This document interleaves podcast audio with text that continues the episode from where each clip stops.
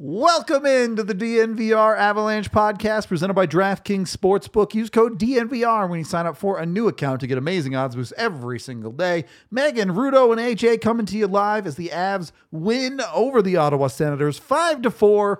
One that was wild, maybe got a little bit closer than you would have liked. Also, a lot of positives to take out of it. Not the refereeing, though. We'll get into it. All of it, top to bottom here. 60-second run. God, can I fit this game into 60 seconds? Boy, I'm going to try, but I don't know how well I can do this. We'll see. 3, 2, 1, go. Perfect start for the Avs. They start strong. They dominate the first 10 minutes of the game. They pick up 2 goals for it. One, a great play from your stars. Rantanen feeds Makar. Great finish to go up 1-0. They earn a power play. They're able to finish off of that play. A beautiful tip from Nichushkin just crosses the goal line. Good play there. The second half of the first period, Ottawa did push back. The Avs survived most of it. Unfortunately, a late power play opportunity goes the way of Ottawa. They score in the last 30 seconds of the period to make it 2-1, to make it competitive. Second period, the first half of it, kind of both teams throwing haymakers. They both pick up a goal. Mikko's able to get a tip on the Avs side. Was it Josh Pinto on? Was that Pinto? Was Shane Pinto? Sorry. I think for Ottawa's goal to make it 3-2. And then the Avs did what they needed to do at the end of the second period. They score twice more to make it 5-2, which ended up being enough. They survive a third period where Ottawa pushes back. They get a little bit of the benefit of the doubt from the refs. Not the Avs got plenty of positives earlier. It gets to 5-4, but the Avs are able to hold on in the end, win the game. We'll get into a little bit more detail on all of that here as we actually break things down a little bit. But look, we always say for Colorado, it starts with the top. And you absolutely got what you needed out of your top, right? McKinnon, 3-point night. Mikko, 3-point night. Makar, yep. 2-point night. Well, and a guy playing on your top line, and Evan Rodriguez gets a goal. Finally breaks through a little bit. Yep. You feel real good about him getting that. You get one depth goal. Yep. It's kind of a... we'll talk about it. Kind of the ultimate fluky goal. Yeah. And then you get one huge save from Jonas Johansson at the end. Yep. A little bit of everything, and it was just enough to get the job done. As they say, they don't ask how. They only ask how many. I think there's going to be a lot of questions about how on that 5th Avalanche goal. Yeah, you're not wrong. You're not wrong. And we will dive into that conversation. But at the end of the day, 2 points is 2 points. The Avs now 3-0 on this road trip. Feeling pretty darn good, especially you put your third-string goalie in net and you're still able to do what you need to do. Rewind it back. Go back to the start of this hockey game. Megan, the Avs... Is this a prototypical start? Prototypical? Yeah, that's a word. For a SEGABABA, Colorado comes out. They have their legs early. They get that 2-goal lead. Is that just A1, knowing they're going to run out of gas later? Or is that just they're not even thinking about later and just playing quality hockey? It does seem like a strategy they've alluded to before in the past, that even though they don't come right out and say that, they play a little more conservatively at the end, but it's because they earn it in what they do at the start. And some of that's true, because we talked about yesterday too, had yesterday's game been different if they came out a little bit stronger, a little bit hotter. Sure. And we talked about how the difference is it just matters the final outcome. And this is kind of a game that is in response to that, where, okay, well, this is what happens when you come out with a strong start. However, you have to have a strong finish to your periods too.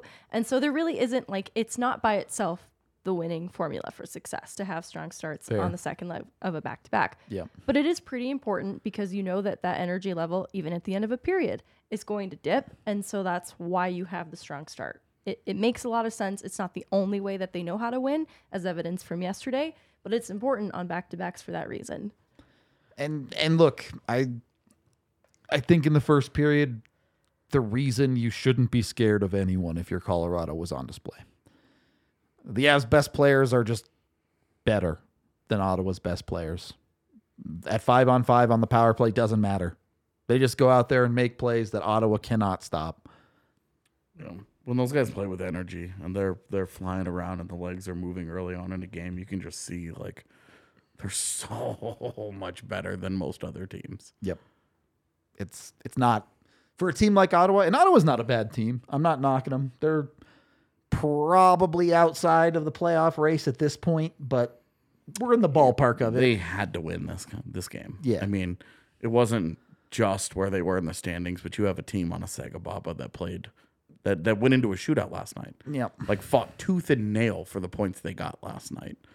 And they had to have that. Yeah. Like they got a gift from the schedule gods and gave it right back. Capitalize it.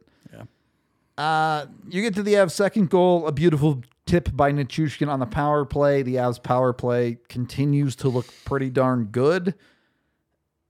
Just of note, we'll get to the full conversation later. It was not much of a penalty to put the Avs on that power play. They called it a hold. Really wasn't a hold there. Thus began a night for the referees. An adventurous evening for the officials, with a lot of what you could generously describe as unique interpretations of the rules. and look, it comes back both ways. The Avs do kill two penalties in the first period. Mm-hmm. I know they end up giving up two power play goals. Don't think the PK was that bad tonight. Yeah, I agree. And it's especially frustrating when the two that you give up were two that you don't think are penalties. Yep. Like when you go and watch them, you don't think that you're just looking at it and you're like, that's not a penalty, man. It's certainly the one in the third period. I didn't like the new hook. I agree. Mm-hmm. Agree. Yep. I don't. The third one of the first period. It's just. Oh, I see what you're saying. Yeah, that interference call. What did he interfere with? What are you talking about? It's made up. Yeah, I don't know. And again, the Avs benefited plenty from the poor refereeing in this game themselves. Yeah, I mean, this is not talk about the fifth goal. Yeah, go ahead. This is not the Avs versus the refs and Ottawa. This is just a horrible night from the referees all the way around. It's two teams trying to play a hockey game where the third team is making a huge difference. Yep. I mean, you mentioned the call that puts the Avs on the power play, gives them a 2-0 lead. Now Ottawa's chasing the game. All right, well then they kind of give you a makeup call, certainly made up on Newhook at the end of the first period, and then they score on that. That makes it 2-1. You kind of feel at that point it was even. Yep. You know, the power play opportunities are pretty close. It's 3-2. They both got one. Each team has one on a call that probably shouldn't have existed. And so you're kind of feeling like, okay, like this is okay. Settle into hockey game now. Yeah. And instead it went the other way. It just continued to get worse. Yep. And then you have the fifth Avalanche goal. You know, it's 4-2. You're getting close to the end of the second period, and they call off icing, which, however you feel about them calling it off, it was very, very clearly called off. Which is fine. Because you can go back and listen to that replay, and you hear the linesman screaming no ice. Yep. So it's not icing. And then I can't recall a time where a goaltender clearly covers a puck, and the ref just the play is over. Yeah, the ref just doesn't do anything, and there's no way the ref standing where he is can see that puck, and he sees that it's being it should be covered. It's covered. Even and then Sogaard just stops and uncovers it, and you're like. Well, and that's the baffling part to me is even Eller, who ends up scoring the goal, is initially like, okay, I've stopped. He's the done. Second Av in there, yeah, right? Like he's the second Av to just conjugate around the net, like, hey guys, how's it going? Wonderful weather today, great hockey game we're playing today, and then there's no whistle, and so Lars Eller sees the puck and just pokes at it, gets it. And it's ridiculous. It's a ridiculous goal. If that happened in the Avalanche, I'd be apoplectic. Like, it's a ridiculous goal that should never have happened. The way Sanderson and O'Connor are standing at the net front, motionless. Yeah. They also... Yeah. O'Connor is intentionally not playing for the puck there because he thinks the play was stopped as well. Yep. Like, I'm sure he was just as surprised to see Eller tap it in. It's just... I would have gotten thrown out of the game if I was the coach of the Ottawa Senators and that happened. Like, insanity that it went down like that. And I get it. You know what? Ottawa does have to play to the whistle, but 99.99999% of the time, the whistle blows. You have a very legitimate. What is the official doing when Sogaard clearly has it covered? Yep, he uncovers it after that. Okay, but where the official is standing in the corner, what is he doing? Don't know. It's just absurd. Well, and it's absurd. And you get the flip side of that at the end of the game, where JoJo makes some saves. He ends up in a super weird position, and the puck comes out to the front of the net. Yeah, from under him, and the refs then that one is blown down. Right, and it's like, boy. And I tell you, I think that actually was an advantage for Ottawa, because that puck squirts into the corner where they don't. And Tim Stützle is over there, but he's going to retrieve it. And all he can do is get that puck and throw it at the front of the net and pray something good happens. Whereas a set play off the faceoff actually was advantage to them. Get a proper shot. And sure. But either way, like, you see the interpretation. You see how they handle those two situations where they're not blowing the whistle when they should. And then the other one where you can easily argue they blow it too soon. Yeah. Again, when you go into a hockey game, I get it. Every ref is going to call things a little bit differently. You're just asking for consistency. Certainly didn't get that tonight. No. Well, and then not just that, but then the third period. Yeah. You just keep watching Ottawa get gifts of calls. That Taves stripping was weird. It's literally a phantom call, right? Like, there's nothing there. I have no explanation. Falling. Yeah. The stick is near him. Yeah, it's coincidentally there. Yeah, but it's not contacting him, and it's not tripping him. It would be like if you got up out of your chair right now and fell over, and we blamed the microphone. Yeah, it's near you. Please don't get out of your chair and fall. It was so absurd, and it was such an optics call because he was coming around with speed and he just loses the edge. Yeah, and they were just like, yeah, let's give it to him. As if they hadn't already given them multiple calls throughout this game, and not that the Avs didn't get calls. They benefited from some too. Oh no, it's fine. And again, this is not the Avs versus the refs. I'm not saying they did the Avs dirty. The refs were just bad all the way around. No, yep. Everyone else versus the refs. Right? Yeah. It was like, some of these goals you could assign to the officials? What's the score of this game? If you pull away all of the official designated nonsense, where you're like, these are made up calls, power play goals are getting scored 3-2 without the refs, probably. Yeah, you're literally looking at 4 goals put on the refs. Yeah, I'm trying to think. So Newhook comes back, Eller's comes back, Nichushkin at the first period. Yeah, and then you had 2 questionable power play goals from Ottawa. Yeah. So even like, maybe this is an overtime right now, and it's 2-2. Who knows? I don't know. It's tough. The Nuggets game won. They won first. Yep. Yeah. That's how she goes.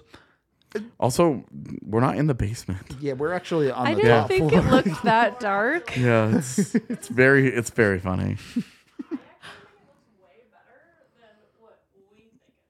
Like, I don't think that looks that bad, but people are suggesting it's by candlelight, and it's kind of funny. Better that way. People don't want to see my face. You can dim the lights. Yeah, it's funny that the they didn't pay the electricity bill, and I've got like bright lights, like eyeballs are burning. They're like what? This is like 3 feet from me, if that. Yeah, seriously. Yeah, I might be able to kick. I totally can't because I have tiny short legs. You could flip the shoe off and give it a. Oh, I could if the aim was good. Yeah, I could definitely snag that thing with a shoe. And it's a weird night, and It was a really weird game that had. It felt like it was almost 3 different games. Yeah, where it was a different game per period. Yep. Where that first game, it was, this is the Avs just coming out and beating up on Ottawa. Ottawa fought back late, but again, you have questionable officiating that kind of dictates the game flipping on its head. Yep.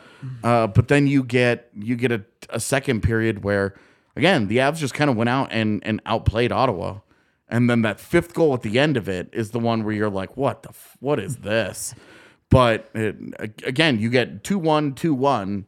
The Avs are winning this game pretty easily, and then you get a really frustrating third period. It was 2-1, 3-1, really. The nice thing is, yeah, I was obviously like bailing on the other goal. I get you. I'm just.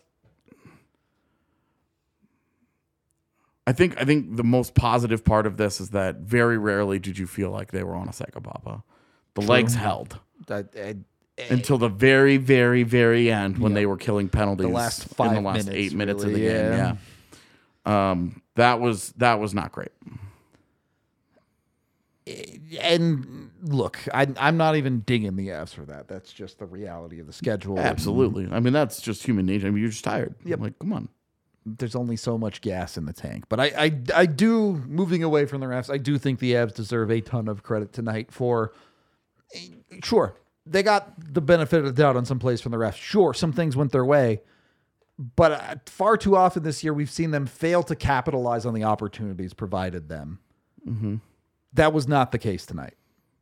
They went in and they finished the plays they needed to. They scored 5 goals, and 5 was enough. Yeah, and we talked about if they played Jonas Johansson. We did our pregame before we knew who was in net. Yep. We talked about if they played Jonas Johansson that they would probably just have to outscore their problems tonight. And they did. And that's, it really does feel bad that the game-winning goal is just the nonsense one. Yeah. But at the same time, like... And like, that goal gets even more nonsense since we're in the room. We can just talk about it. Megan, would you have challenged that if you were Ottawa? I still don't fully know. It was goalie interference challenge, right? Where, we've gone over this play 3 times in the past 2 months. Yeah. It's just not goalie interference. No, which is tough for Ottawa because I would have wanted to challenge it, but the reason is what makes it a little bit difficult. Yeah. Can you say that the linesman interfered with the goaltender?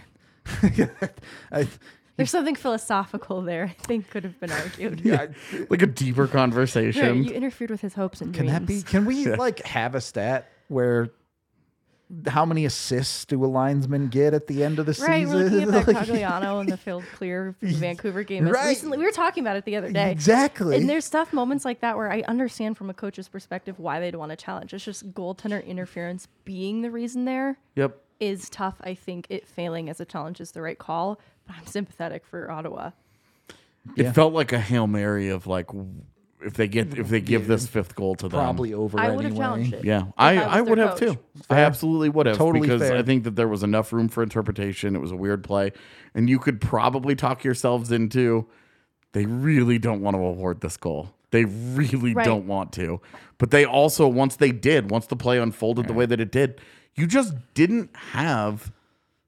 Toronto's not going to make something up. Exactly. You just didn't have a leg to stand on to take it off the board at that point. Yep. So understood the challenge. It went the way that it was supposed to, but I don't know. All right. Well, with the brightening of the room, if you're in a room this bright, you might want to get your shady rays. Not one thing changed on our end. Yeah, right. It's and exactly the room looks totally different. It's very funny. Shady rays, they got tons of different sunglasses designs for any style you might want, whether it be aviators or I don't even know what they're called, but the crazy ones that I have that are like huge and rimless. The Mitch Marners. The Mitch Marners. Perfect. Ooh, that's what they're called now. Yeah. Either way, they got you covered. They have tons of other designs. They even have ski and snowboard goggles. If you're a fan of going up to the mountains, you can get 50% off your order at shadyrays.com with code DNVR. When you buy 2 sunglasses or more, it's buy a pair, get a pair free. The best part is when you buy, if you don't like them, send them back. They'll replace them or refund you within 30 days. If you break them, send them back. They'll replace them with a pair that isn't broken. They take care of you over at Shady Rays. If you're local here in Colorado, they also have a physical location at Park Meadows Mall. So check them out today, shadyrays.com. They have, my favorite part's their polarization. If you want sunglasses that look blue, they got it. You want the sepia brown, they got it. You want green, they got it. You want yellow, they got it. Whatever color you want your face to look like, they got you covered with Shady Rays. Rudo, do they have orange? Yeah. You're supposed to say they got it. I've done too many cliches already today. Damn. Can't trust anybody with a bit. You could trust that car alarm to be going off for the rest of the show. Is that one of ours? Could be. I don't know. Maybe. Could be. Yeah. I know we all had some. We're in a dicey spot. Yeah. We had some. You and I specifically had some iffy parking choices today. Also brought to you by Pins and Aces, our official golf apparel merchandiser. We gave away one of our golf towels today for the giveaway at the bar. Those things are really cool. They're so cool. I really, really want one. The funniest thing is I think our best gear is our golf gear. I agree. The hats. Yeah. I like the hats. The hats and the towels are so good. So good. They're so good. So get over to pinsandaces.com. Get your golf apparel. They've got the hats. They've got the polos. They got the pants. They also have the beer sleeve, which goes in your golf bag. So you can carry your beers onto the golf course in your bag easy. You don't have to deal with like carrying a six-pack around and all that. It just goes right in your bag. You're good to go. Get on the golf course. Use DNVR code at pinsandaces.com to get 10% off your order and free shipping. Jump on it. Second period of the DNVR Avalanche podcast presented by DraftKings Sportsbook. You get into the second period. Megan, how did you feel about the second in this one? I know the end result when it's 5-2 you feel great about, but certainly through the early stretches, it felt like the push came from Ottawa. Are you happy with the way the Avs weathered it, or did you want a stronger start to that period? I actually credited the Avs for how they started the period, given how the first had ended. Sure. On given that goal. Yeah. Penalty that already felt weird. And so I actually feel like with Mikko Rantanen scoring in second to open it up again, I actually did like that response and gave them credit. There's kind of this frame in between, like the Pinto goal that gets allowed that is reminiscent of the first goal against yesterday. Just in terms of how it broke down in the offensive zone and led to transition the other way. So didn't love that. But honestly, the response from Evan Rodriguez, Rantanen, I can't really ask for more. Even setting aside the weirdness of the Eller goal, I still think that's a good period from the Avs. And I'm proud of the response to the end of that first. Believe outshot, outscoring chance, out high danger chance. Which was a change, I think, from the first period even. Yeah, the second half of the first, Ottawa started to came back a little pretty bit of an hard edge. On Avs them still had for the sure. possession edge, but like shots specifically. Yeah. Yep. The Avs got to 10 shots pretty quick and then watched Ottawa catch and pass them. So it was a pretty dominant effort too, because in the second period they played 18:09 at 5v5, and shots were 14-10 for the Avs, but 18-8 in scoring chances. Wow, that's 6-1 in high danger. So that's hard to complain about that. You're really talking about putting your foot down on the game with a 2-1 lead walking in. You give up, you. Aw, are you getting one for you?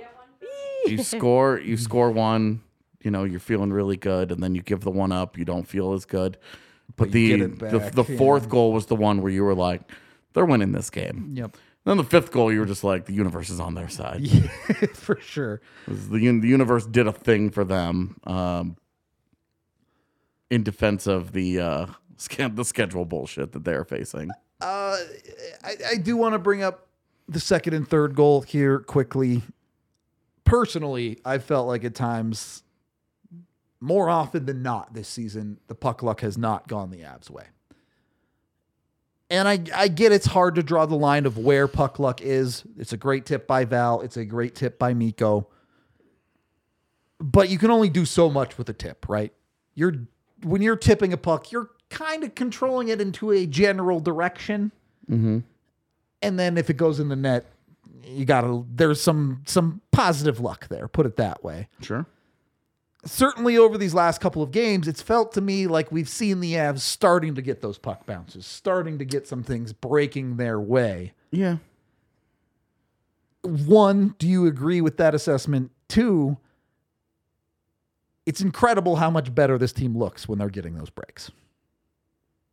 And it's not even so much, I think, about getting the breaks as it's you get the break, but you don't have a lot of them happening to you at the same time. Sure. Because I think they lost a handful of games this year where they outplayed teams, but because they got a tip here, a tip there, and the Avs, again, there was a point in time this year where the Avs were so injured that their margin of error just could not survive the randomness beating them as well. And so I do think it's twofold that it's it's not so much happening to them as often as it was earlier in the year, and they are starting to get a little bit of it here and there.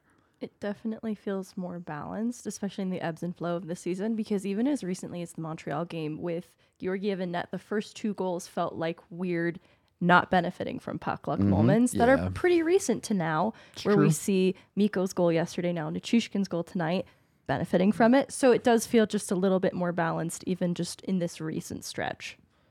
It's, and, you know, I know we're maybe not the biggest fans of you make your own luck statement in that conversation, but they do a better job of putting themselves in situations to get lucky. Yeah, and when you get lucky in a situation where you have guys in front of the net, you throw a puck there and it hits off of you and it goes in, like, in a lot of ways, you can look at it and say you made your own luck. You know, there are plenty of situations, like the Rantanen goal in Toronto last night isn't really making their own luck. No, because I think Nichushkin had that. Yeah, I mean, we all agree. I mean, he's passing that puck, and it was just sort of the thing that broke Colorado's way, where you're like, okay, because he's not trying to shoot, he's trying to make a pass on the back door, and the defender makes a decent play to get in the middle of it, and then makes too good of a play, and like in that one, you're looking at it and you're like, this is just a good break for the Avs. For sure, it doesn't feel as much of a making their own luck. The fifth goal today feels like a. I mean, that one's just nonsense. Yeah, right? You're not making that luck. That's just a thing that it just breaks your way, and you kind of just shrug it off and say, "Okay, like we'll take that." Compared, and that's just life sometimes. Like sometimes that stuff just goes your way, and sometimes it doesn't. But where we've seen a change in the Avs is that they've played well enough to survive it happening to them, and when it happens for them, they build off of it. They don't just throw it away and say, "Well, that's the only goal we got today." Sorry. They're able to feed off of it a little bit for sure. Yeah. On that note, thank you for getting us to 100 likes, chat. We appreciate it. We will do our Dr. Dungeon Dubs. Dungeon shots here for it. Dungeon shots. Absolutely. P.S. Tiff has one. She got one. Yep. It is suspiciously clear, though. Do you think? She got something different. There's no way anybody is eating a lime. Thank you. Yeah. I'm like the green fruit. The green fruit. A lime after a shot of water. Would really sell it, though. Like, this is a good note. Just there you go. You get the lime and people will believe it. Yeah. Actually, like, being a former bartender, I have tons of tricks like that because people would buy me shots. I'm like, I can't get hammered, guys. Yeah. I'm working. We need to see. It's actually a lime that she ate earlier, and so all she has to do is it's already there, and then it is water. Yahtzee. Calculated plays. I mean, I don't even know. Kind of talking about luck. Yeah. What is goalie interference? I'm just kidding. If not you had, we're having existential conversations. Not now. The answer to that question is 42, I think. Like, if you know the answer to that one, you have the answer to life. I don't know. But, you know, I do think there is, for lack of better terms, a difference between, hey, a lucky play that just happens to you and one that you earn a little bit more. Yeah, absolutely. And the Avs do both. Yeah, right. They get both today, and they get a little of all of them in sweeping Canada. Nah, there you go. They go 3-0 in Canada this week, and that's what you get for trying to take bald eagles. All right, they're ours. Stop it. Do bald eagles live in Canada? Is that a thing? Most of them are actually. Oh, really? Yeah, born in Canada. Great. And awesome. Good to know. Very American of us to just take them. They're ours now. What would be an animal representative of America? Wow. Well, I don't know about that. I'm staying away from that. We'll circle back to it. I think we need to think about it more. I mean, a buffalo would be the topical one, right? But we also almost eradicated the buffalo, so it has to be some kind of species that its own enemy. America's struggling on this. Let's just go with bears. Just generally bears. I don't want to pick a certain one.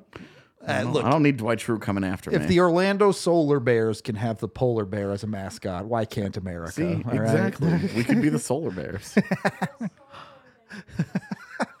Anyway, it's bald eagles, and we reclaimed them this week. Suck it, Canada.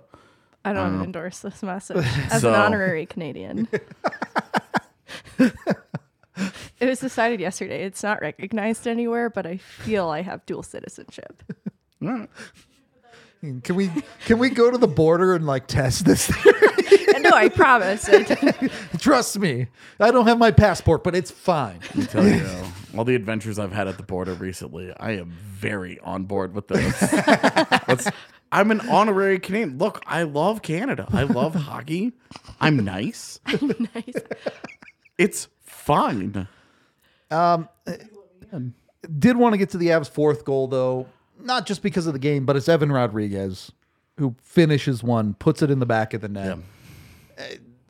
Obviously did not play great the other night. I don't think he had a very good start to this game either, but puts it together, does what needs to be done. He had kind of a mini breakaway at one point where he just doesn't do much with it. And you could see as soon as he missed it, he immediately looked up. Gave the whole body language was bad. Yeah. And it was not great. It was not great at all. But then when he scored that goal, I mean, you love what that goal is because he's just beating a goaltender. That's just it's a great shot. A missile. Yeah. It's a laser, man. It's perfectly placed. Just beats a big goalie, too. A guy that just naturally taking up a lot of space. Because Sogaard is like 6'7". The guy's a monster. He's not small. And just absolutely beats him cleanly. And it's a great finish. And he needed that. The Avs really needed it. You really, really want that to be something to build off of moving forward. Yeah. It's especially down the stretch with the realities of the Avs lineup where, Lehkonen will be back when he's back, whether it's end of season or a week before, whatever. It doesn't matter. Consistency from the Avs non-superstars. I'll put it that way. Look, you've gotten the world from Nathan McKinnon over the last 15 games. Yeah. You've gotten more than enough from Mikko Rantanen, especially in the last 3, 4, 5 games. Cale Makar has turned it up quite a bit for you. Really, really your defense. Like as a whole. Your defense has really locked in at a really good level. Yep. Which does bring us to our king of the game. Lars Eller. You could make a case for the referees as like the jesters of the game, but I'm giving this one to Cale Makar more than anything because he was the key factor in the Avs coming out and starting this game the right way. Gets the first goal clearly. So it wasn't just that. I think what pushed me over for wanting it to be Makar as well was that late in the game, he's out there protecting the lead.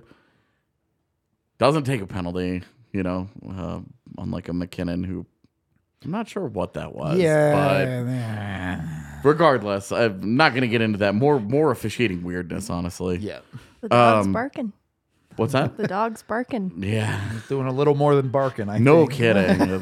There was a hint of a bite on that one. But the way that Cale was just dominating shifts later on in the game when it looked like the Avs' legs were not going, hey, man, they're just going to survive this. But they had slowed down to the point where they were no longer controlling pace of the game. And Cale Makar was out there, all three zones just working. Again, this is a guy that played 28-plus minutes last night. Yeah. Doing that to the end of the game. And the penalty kill, as much as it was tested tonight and didn't have complete success, he was, I think, what helped Jonas Johansson because he was allowing a lot of rebounds, and Makar was there to clean those up, sweep them away, and tend to the net front, as you expect of a defenseman on the PK. But he also helped Jonas Johansson a little bit. I shouldn't say a little bit, quite a bit, to have the night that they had collectively. And I would give credit to a lot of Avs for doing that tonight. Definitely. You could see the commitment from Colorado, the blocking shots, doing things like that. Yes. They knew who was in net. Yeah. Not trying to be rude, but they knew. No, they needed to support him in a way that isn't Georgiev. Yep, for sure. And they did. So credit where credit is due in that regard. It was enough to get the win. And again, not taking anything away from Jojo. He had a couple good saves early in the game. Obviously had the big save at the end of the game. Yep. This is more or less what I expect from Jonas Johansson. He makes the easy saves for the most part. He gives up a couple that I don't love, and then a couple that you're not asking him to do much more on because they're just nice plays. But when it came time to close it out, he makes the big one pushing across. And he gets all the credit in the world. I mean, he creates the rebound because he kicks that thing right to that guy. But on what might have been Ottawa's best break of the entire night, that puck goes right to a stick. And should have been a goal. And JoJo, hard push with the left to foot, get back over, gets across, and that's one where him being 6'6", 6'5", whatever it is, helps. He needed it because the leg was deep into the net, and he needed that. Pavel Francouz is not making that save. True, just he may not give up that same rebound, but whatever. But difference being that was one where Jonas Johansson's just natural size was a huge boon to him, but he also, technique-wise, hard push, gets across, does what he needs to do, and makes that save. Would you, if we're a Senators pod, we're probably lamenting the fact that he didn't get that up at all, and that there was all of the net to shoot at, and he failed to put a more competitive puck on net. But ultimately, that's just a great save. I think it was Chikrin, who I forgot was an Ottawa Senator for a minute. I could be mistaken on that, but I honestly felt similar to AJ that this was to expectation and that it's not to the detriment of Jonas Johansson. But I want to say, too, late in the third, I had no worries. I knew the Avs were going to scrape it out. I knew that they were going to survive the last few moments of this game with Jonas Johansson in net, and I think that's partly a credit to him. I had trust in him that they were going to come out of this game with a win in those moments. There are parts of it that were a little bit ugly, but this was to expectation in my perspective. To expectation, sure. Happy with you on the end of the game saying you had confidence in the Avs to do it. How did you feel about that first chunk of the third period where the Avs, let's be honest, they let Ottawa back into the game. I get it. I get the refs are a part of that. Good enough or needs to be better? On the second leg of a back-to-back, I'm willing to grant a lot more allowances. I thought it was ugly, but I also don't mind ugly wins sometimes, especially on the second leg of a back-to-back. It's reminiscent of an Avalanche team that finds many different ways to win. And interestingly, I love the way you described that it was like three different games in each period. The third period felt different from the first and second. I thought there were so many positives about the first and second that I'm willing to part ways with what I felt about the third period. Here for it. Oh, and when you have a 5-2 lead, it is a SEGABABA. Ugly wins are part of life. Like, what I felt good about walking away from it, obviously the 2 points is great. The regulation win is really great. Yeah. That you've got 6 of 6 on this road trip, and that there's really no bad outcome. 2 days from now in Detroit on Saturday. At worst, you go 3-1. Yeah, barring injury, you don't feel like results-wise, there isn't a single thing that can happen on Saturday that makes you feel bad about the road trip. You don't love it if you lose 7-1 or whatever, but you're like, Darren Helm's coming back, baby. Yeah, he might be. It's his homecoming, too. So I don't know for sure, obviously, but... I think after the way the fourth line played tonight, they opened that door wide open for Darren Helm to be like, "Hi, everybody, I'm Darren."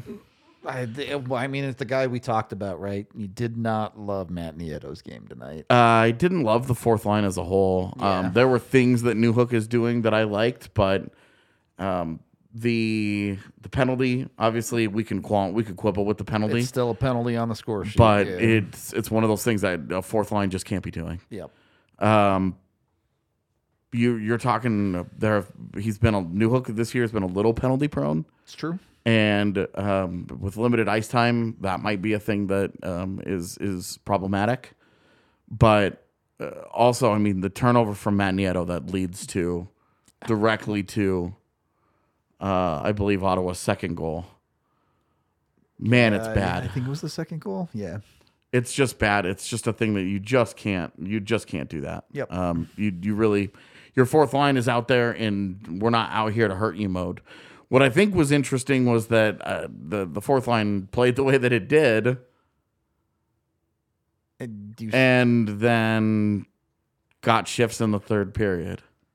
Like several of them. And like some of that is you're up with the lead on a SEGABABA, right? Like you're trying to use legs. Yeah, and I get it, but if you really feel that strongly about how poorly they've played, because that's a line that you were terrified in a tie game last night to use. I get there's some different game situation, different games. I also think there were at times a good effort from that line. You saw Galchenyuk working deep in the offensive zone. You saw Newhook generating some opportunities, and I get it. That's like you said, a line you're more worried about them not hurting you than generating stuff. Yeah. But I don't think it was horrible. I'll put it that way. How would you rank it? Rodriguez game yesterday, fourth line game today. I mean, I thought Rodriguez's game yesterday was a 0 out of 10. So I would say the fourth line was better than Erod was yesterday. I disagree. Okay.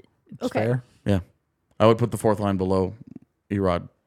I didn't feel that strongly about the fourth line's night tonight. Okay. I just can't go that negative with it on a night that they win. And you know what? They won with Erod's bad game yesterday. So yeah, maybe I should be fair to him as well. Anyway, on that note. Oh, and I would say with the Erod struggles yesterday, today was the exact response that you wanted. That's definitely true. And then I think if they don't make a lineup change, you know, even if they did, Helm for Galchenyuk would be the easy swap there. Yeah. You will feel like that fourth line is going to give you a much better effort in the game on Saturday. More consistent, for sure. And I think they'll be looking to have a response for this game in the same way that Rodriguez had a response for last game. Yep, true. On that note, if you have been unjustly penalized by a referee, don't call Bacchus and Shanker. They can't help you. But if you've had an injury situation where you're not at fault, they have got you covered. You can call 222-2222 here in Colorado. Boxes and Shanker will give you a consultation for free. If they think you have a case, they'll take it on for free. It costs you nothing to get what you deserve until you win. They don't get paid until you get paid. So you get what you need, what you deserve, what you want.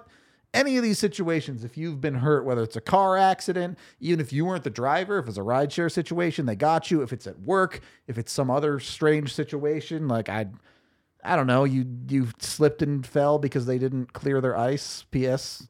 My neighbors, can you shovel your sidewalk, please?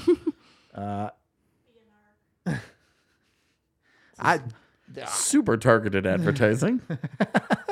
Bacchus and Shanker, they've got you covered. Whatever the situation may be, they've been doing it here in Colorado for 25 years. So they're pretty good at what they do.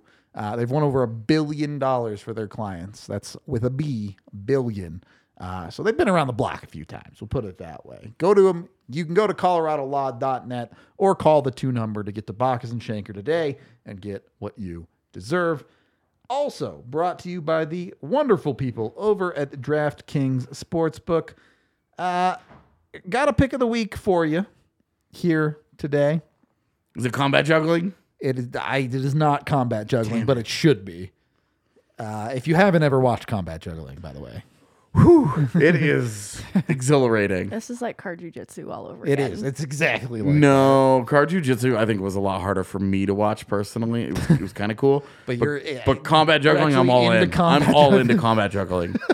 I had no idea these things existed. It just later on, you know, when you're doing the, I'm going to bed and I'm going to watch an hour and a half of TikTok thing. Combat juggling. Just search for it. Just search for it and you'll be like the rest of the world. What is this? And then it's like, this is kind of cool. And then like you watch a dude get laid out and it's like juggling? This is intense. Like these dudes are wild. They whip a thing at a guy's head. Yeah, it's they're like while they're juggling, they will throw stuff at the other combat jugglers and it is crazy. Anyway, I always interrupt this read. No, you're good. You interrupted, so I'm going to put you on the spot. Oh, no. AJ, who's the champion in your bracket? Purdue. You're taking Purdue. Who did Z take? Kansas. Under no influence from me, for the record. She took Kansas. I'm assuming you did not fill out a bracket. No, I'll pick a school. Go for it. Fire off. Georgetown. Here for it. So they just fired their coach. It's the new coach bump, all right? I'm just like relieved they even have a D1 program. I had no idea where I was going with that, to be honest. Yeah, Georgetown has historically a really good program. After today, maybe you should have taken Princeton. Z did. Yeah, in the round one. Yeah. Z did. She had no idea either. When I was like, hey, you got it right. She was like, I got what right? And I sent it, and she was like, so is my bracket perfect then? And I was like, oh, Lord, no. You've got most of the others wrong, but you got the 15 over 2. You got the least likely one. I was really hoping it'd be perfect. She has like, I think she had 3 13 seeds advancing in hers. So it was like, it was pretty unlikely to get there, but I was really excited she got the 15 correct. She's never done it before, so this is her first time in March Madness. Well, you don't have to fill out a whole bracket with DraftKings. You can just go bet on who you think is going to win any given game, the championship, make it to the Final Four, you name it. They've got you covered. Get over there. Use the DNVR code. When you bet $5 with a new account and the code, you get $200 in free bets. So that's $200 to mess around with March Madness or with the NHL or the NBA playoffs coming up pretty soon. Lots of options out there. With DraftKings, you must be 21 or older, Colorado only. Other terms, restrictions, and conditions apply. See the show notes down below for details. And, of course, if you have a gambling problem, call 1-800-522-4700. But if you are from Ohio, it's void. So don't root for Ohio teams. That's all I got for you. Third period of the DNVR Avalanche podcast presented by DraftKings. Is it going to fall? It started to. Uh-oh. It's cool. I'll just keep my hand just like this. While AJ tries to hang on to his mic, Lars Eller, obviously he gets the meme goal. Oh, how'd you know that's what I was looking up? Seriously. When are you looking up anything else? Well, you're obsessed. Search history. Lars Eller. Lars Eller scoring. Lars Eller killing penalties. Lars Eller matchups. Lars Eller highlights. Lars Eller wife. Lars Eller family. How to be adopted by Danish citizens.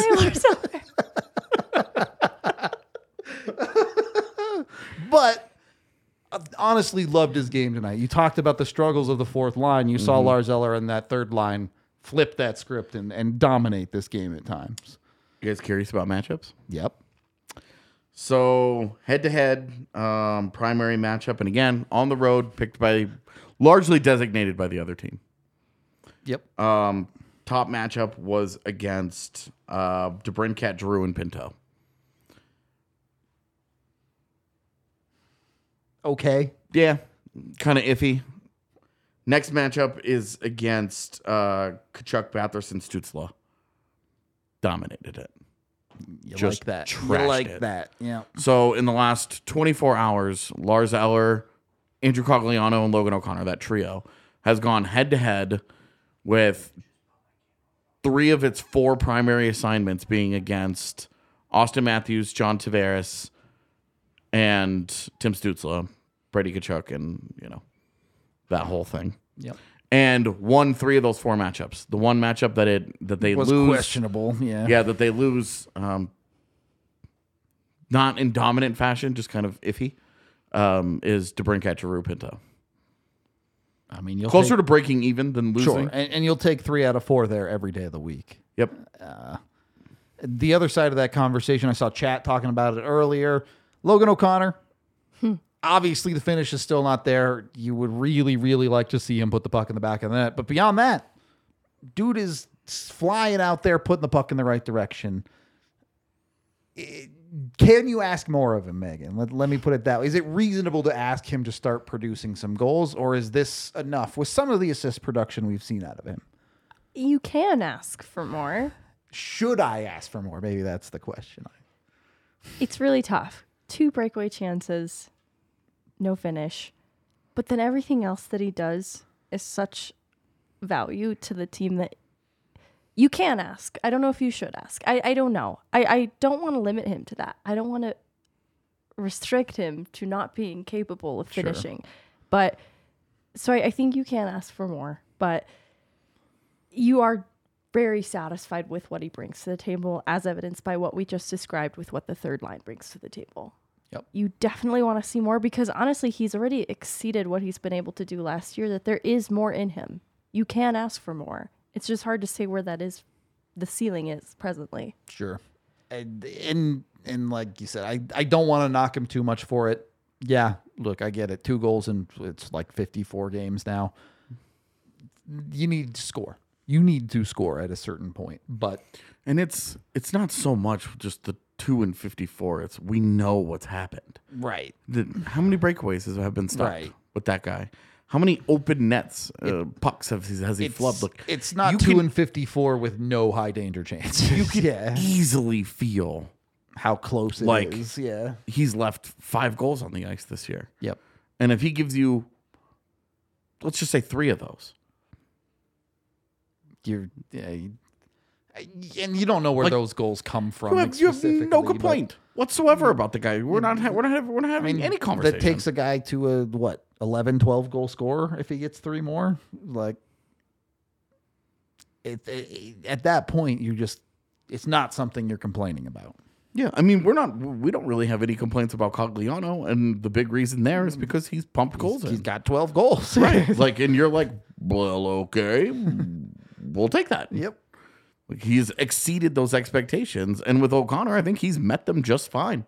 But you absolutely can feel like, bro, you get a breakaway every 3rd game. You finish, do there is some, yeah. Don't you practice this at this point? Isn't it regular enough that you? He practices it in games. He's right there, right there. But yeah, for 98% of his game, what's the issue? He doesn't take penalties. Skates his ass off. He's physical. His teeth are crawling out of his face, and other players seem to want to always try and punch them back in. So I don't know what he says to other dudes. So other players hate him, which you love. He's chatty. He's everything that you want in a bottom 6 player, except he gets too many breakaways that he doesn't score. Do you wish he had less breakaways? Maybe we'd be disappointed. How would I feel if Ben Myers had all those breakaways and didn't score, and he was still sitting on the one goofy ass tip goal of the year? You're the one tracking all his opportunities to score. He's had a few breakaways too. Not all right. So they're more like odd man rushes. They're not they're never clean breakaways. Yeah, Benny. We do have a couple super chats to get to here.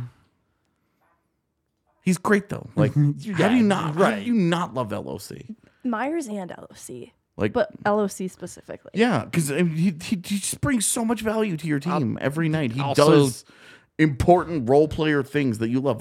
If that guy does not replace Dan Heinolt as role player fan favorite, I rebel against the Avalanche fan base. It doesn't hurt that he's got 2 more years at $1 million. Yeah, also. And then after that, he can continue to be here for $1.5 million. We'll give him a raise. $50, Drew giving us a raise tonight. So is player safety going to look at Tkachuk trying to kick Byram in the back of the head, hack and slash all you want, but even for me, that's too far. 30 years in the league, and even Tkachuk has been a goof, so not shocking. I can't say that I saw it specifically. Yeah, that little tussle that they had along the bench, so he pulls the helmet off and he tries to kick him in the head. It's bad. It looks bad. Not great.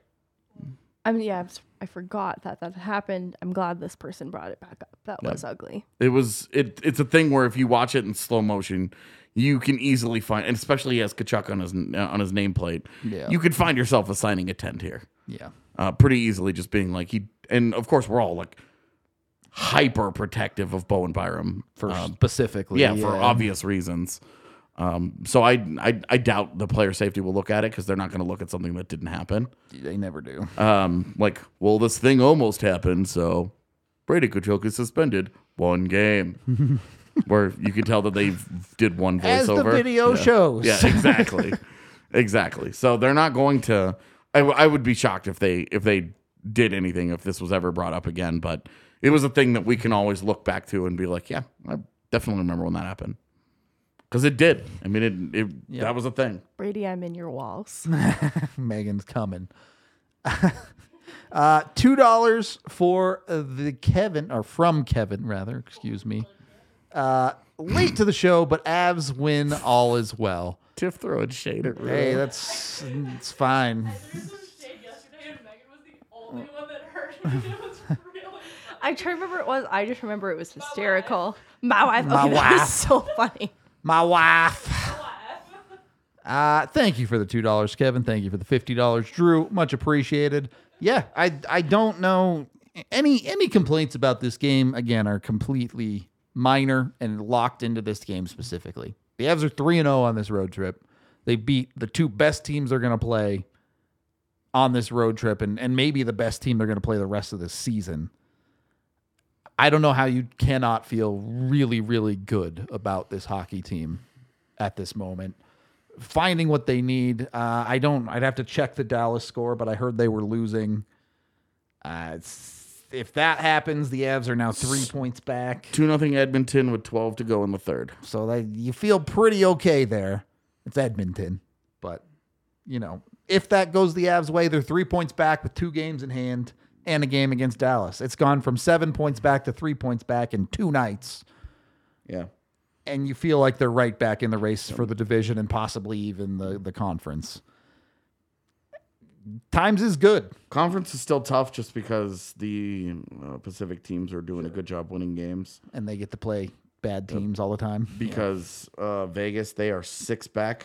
The Avs are 6 back of Vegas. Sure. With 1 game in hand. So not impossible, but pretty tough. Yeah, and that said, it will be 2 games in hand at the end of the night, and Vegas is down 2-0 to Calgary right now. So if that early in the second, though, so it's a conversation if things go the Avs' way. Yeah, we're 6 back with 2 in hand with 16 to go. You're really talking about you need to make up those 2 points. Obviously, you win the games in hand, but you have to make up 2 points. Making up 2 points in 16 games is something you can absolutely do, especially with the schedule that they have. But it's still I think a more a nebulous enough of a concept that we're still going to focus on Central for now. Really, like focus on Minnesota, like home ice in round one. And if that ends up turning into the Central Division, Yahtzee. Not bad. Not bad. That's all I got for today. Any final thoughts or anything you two wanted to touch on? The slack over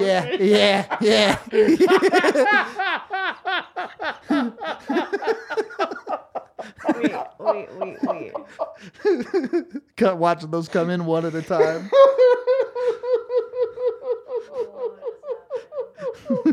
It was just so good. Where is it? Is it private? You're not in the DM here. Oh my God.